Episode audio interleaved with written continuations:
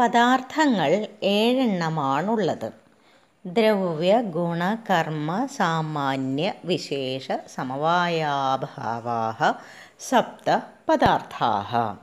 അതിൽ ദ്രവ്യങ്ങളാകട്ടെ ഒമ്പതെണ്ണമാണുള്ളത്. പൃഥിവ്യ തേജോ വായുവാകാശ കാല ദിഗാത്മാ മനാംസി നവൈവ. രൂപരസഗന്ധസ്പർശ സംഖ്യകളാകുന്ന ഇരുപത്തിനാലെണ്ണമാണ് ഗുണങ്ങൾ. ഇനി കർമ്മങ്ങളാകട്ടെ അഞ്ച് വിധമാണുള്ളത്. ഉക്ഷേപണം, അപക്ഷേപണം, ആകുഞ്ചനം, പ്രസാരണം, ഗമനം എന്നിങ്ങനെ. ഇനി സാമാന്യത്തെക്കുറിച്ച് നോക്കാം. പരമപരം ചേതി ദ്വിവിധം സാമാന്യം. പരം അപരം എന്നിങ്ങനെ സാമാന്യം രണ്ടു തരം. പരസാമാന്യം, അപരസാമാന്യം എന്ന് രണ്ട് തരം എന്നർത്ഥം. കൂടുതൽ സ്ഥലത്ത് വരുന്നതാണ് പരം, കുറച്ച് സ്ഥലത്ത് വരുന്നതാണ് അപരം. അധികദേശവൃത്തിത്വം പരത്വം, ന്യൂനദേശവൃത്തിത്വം അപരത്വം. അധികദേശവൃത്തിത്വം, അധികമായിട്ടുള്ള ദേശത്ത് വർത്തിക്കുന്നതാണ് പരത്വം, അതായത് കൂടുതൽ സ്ഥലങ്ങളിൽ കാണപ്പെടുന്നത് എന്നർത്ഥം. ഇനി ന്യൂനദേശവൃത്തിത്വം, വളരെ കുറച്ച് സ്ഥലങ്ങളിൽ മാത്രം കാണുന്നത് ന്യൂനദേശവൃത്തിത്വം അപരത്വം. ഉദാഹരണത്തിന് മൃഗത്വം എന്നുള്ള ഒരു വാക്കിനെ എടുക്കാം. ഇവിടെ മൃഗം എന്നുള്ളത് കൊണ്ട് ജന്തുക്കൾ എന്നുള്ള സാമാന്യമായിട്ടുള്ള അർത്ഥത്തെയാണ് ഉദ്ദേശിച്ചിരിക്കുന്നത്, അല്ലാതെ മാൻ എന്നുള്ള അർത്ഥമല്ല. അപ്പോൾ മൃഗം എന്നാൽ ജന്തുക്കൾ എന്നർത്ഥം. എല്ലാ മൃഗങ്ങളിലും മൃഗത്വമുണ്ട്. അത് സിംഹമായിക്കോട്ടെ, സിംഹമൃഗമാണ്, അതുകൊണ്ട് മൃഗത്വം സിംഹത്തിലുണ്ട്.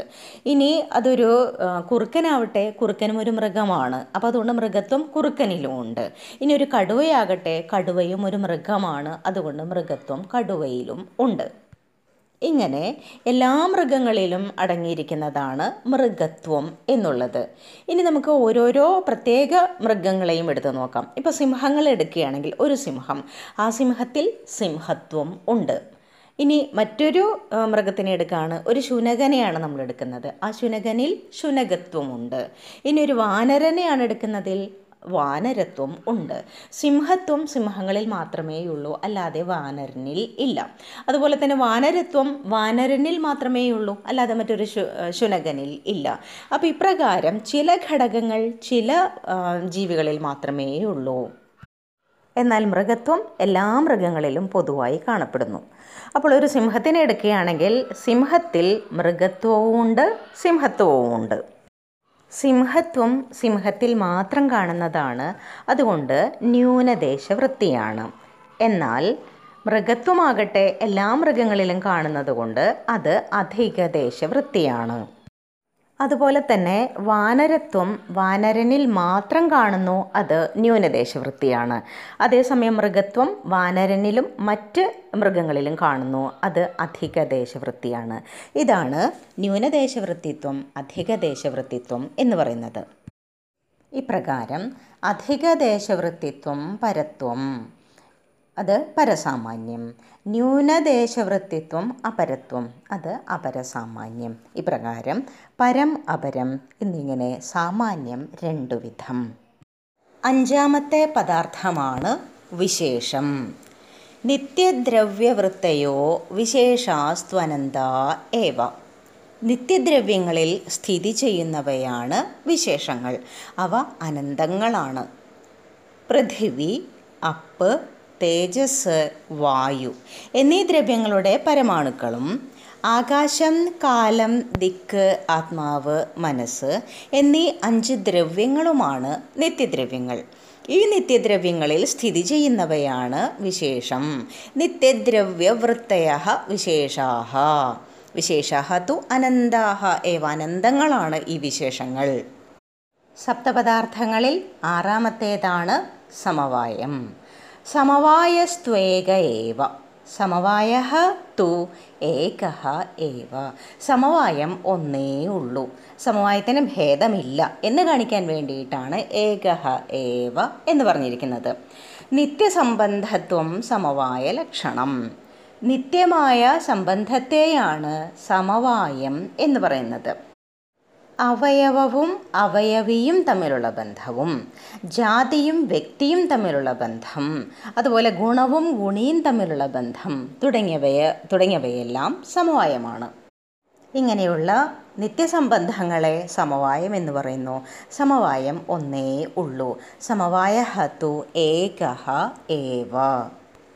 സപ്തപദാർത്ഥങ്ങളിൽ ഏഴാമത്തേതാണ് അഭാവം. അഭാവഃ ചതുർവിധഃ, അഭാവശ്ചതുർവിധഃ. പ്രാഗഭാവഃ പ്രധ്വംസാഭാവോ അത്യന്താഭാവോ അന്യോന്യാഭാവശ്ചേതി. അഭാവഃ ചതുർവിധഃ: പ്രാഗഭാവഃ പ്രധ്വംസാഭാവഃ അത്യന്താഭാവഃ അന്യോന്യാഭാവഃ ച ഇതി. അഭാവം നാല് വിധത്തിലുണ്ട്: പ്രാഗഭാവം, പ്രധ്വംസാഭാവം, അത്യന്താഭാവം, അന്യോന്യാഭാവം എന്നിങ്ങനെ. ഇല്ല എന്ന പ്രതീതിക്ക് വിഷയമാകുന്ന പദാർത്ഥമാണ് അഭാവം എന്നത്, ഇല്ലായ്മ എന്നർത്ഥം. ഈ അഭാവം നാല് തരത്തിലുണ്ട്. ഒരു വസ്തു ഉണ്ടാകുന്നതിന് മുൻപ് തന്നെ ആ വസ്തുവിൻ്റെ അഭാവമുണ്ട്. ഇതിനെ പ്രാഗഭാവം എന്ന് പറയുന്നു. പ്രാക്ക് അഭാവം, ഈ വസ്തു ഉണ്ടാകുന്നതിന് മുൻപ് തന്നെയുള്ള പ്രാക്ക് ഉള്ള അഭാവമാണ് പ്രാഗഭാവം. ഇനി വസ്തു നശിച്ചതിന് ശേഷവും വസ്തുവിൻ്റെ അഭാവമുണ്ട്. ഇതാണ് പ്രധ്വംസാഭാവം എന്ന് പറയുന്നത്. പ്രധ്വംസം എന്ന് പറയുന്ന സമയത്ത് നാശം എന്നുള്ള അർത്ഥമാണ്. അപ്പം നാശത്തിന് ശേഷമുള്ളത് പ്രധ്വംസഭാവം. വസ്തു ഒരിടത്ത് ഉള്ള സമയത്ത് മറ്റൊരിടത്ത് ആ വസ്തുവിൻ്റെ അഭാവം ഉണ്ടാകാം. കാരണം ഒരു വസ്തു ഇപ്പോഴിവിടെയാണ്, അപ്പോൾ മറ്റു സ്ഥലങ്ങളിൽ ആ വസ്തു ഇല്ലല്ലോ. ഇപ്രകാരം ഒരിടത്ത് ഒരു വസ്തു ഇരിക്കുന്ന സമയത്ത് മറ്റിടങ്ങളിൽ അതേ വസ്തുവിൻ്റെ അഭാവമുണ്ട്. ഇതാണ് അത്യന്താഭാവം. അതുപോലെ തന്നെ ഒരു വസ്തുവിൽ മറ്റു വസ്തുക്കളുടെ ഭേദമുണ്ട്.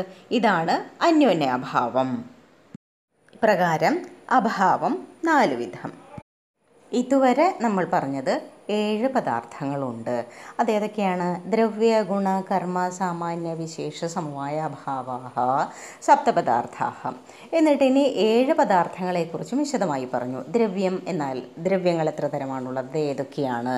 പൃഥ്വിയപ് തേജോ വായു ആകാശ കാലധികാത്മ മനാംസി എന്നിങ്ങനെ ഒമ്പതെണ്ണമാണ് ദ്രവ്യങ്ങൾ. രൂപരസഗന്ധ സ്പർശ സംഖ്യാ പരിമാണ പൃഥക്ത്വ സംയോഗ വിഭാഗ പരത്വ അപരത്വ ഗുരുത്വ ദ്രവത്വ സ്നേഹ ശബ്ദ ബുദ്ധി സുഖ ദുഃഖ ഇച്ഛ ദ്വേഷ പ്രയത്ന ധർമ്മ അധർമ്മ സംസ്കാരങ്ങളാകുന്ന ഇരുപത്തിനാല് ഗുണങ്ങൾ. ഇനി കർമ്മങ്ങൾ അഞ്ച് തരം: ഉത്ക്ഷേപണം, അപക്ഷേപണം, ആകുഞ്ചനം, പ്രസാരണം, ഗമനം എന്നിങ്ങനെ. പരം അപരം എന്നിങ്ങനെ സാമാന്യം രണ്ട് തരം. വിശേഷാസ്തു അനന്താഹ ഏവ നിത്യദ്രവ്യവൃത്തയഃ വിശേഷാഹ. ഇനിയോ സമവായഃ തു ഏകഃ ഏവ. അഭാവഃ ചതുർവിധഃ: പ്രാഗഭാവഃ പ്രധ്വംസാഭാവഃ അത്യന്താഭാവഃ അന്യോന്യാഭാവഃ ച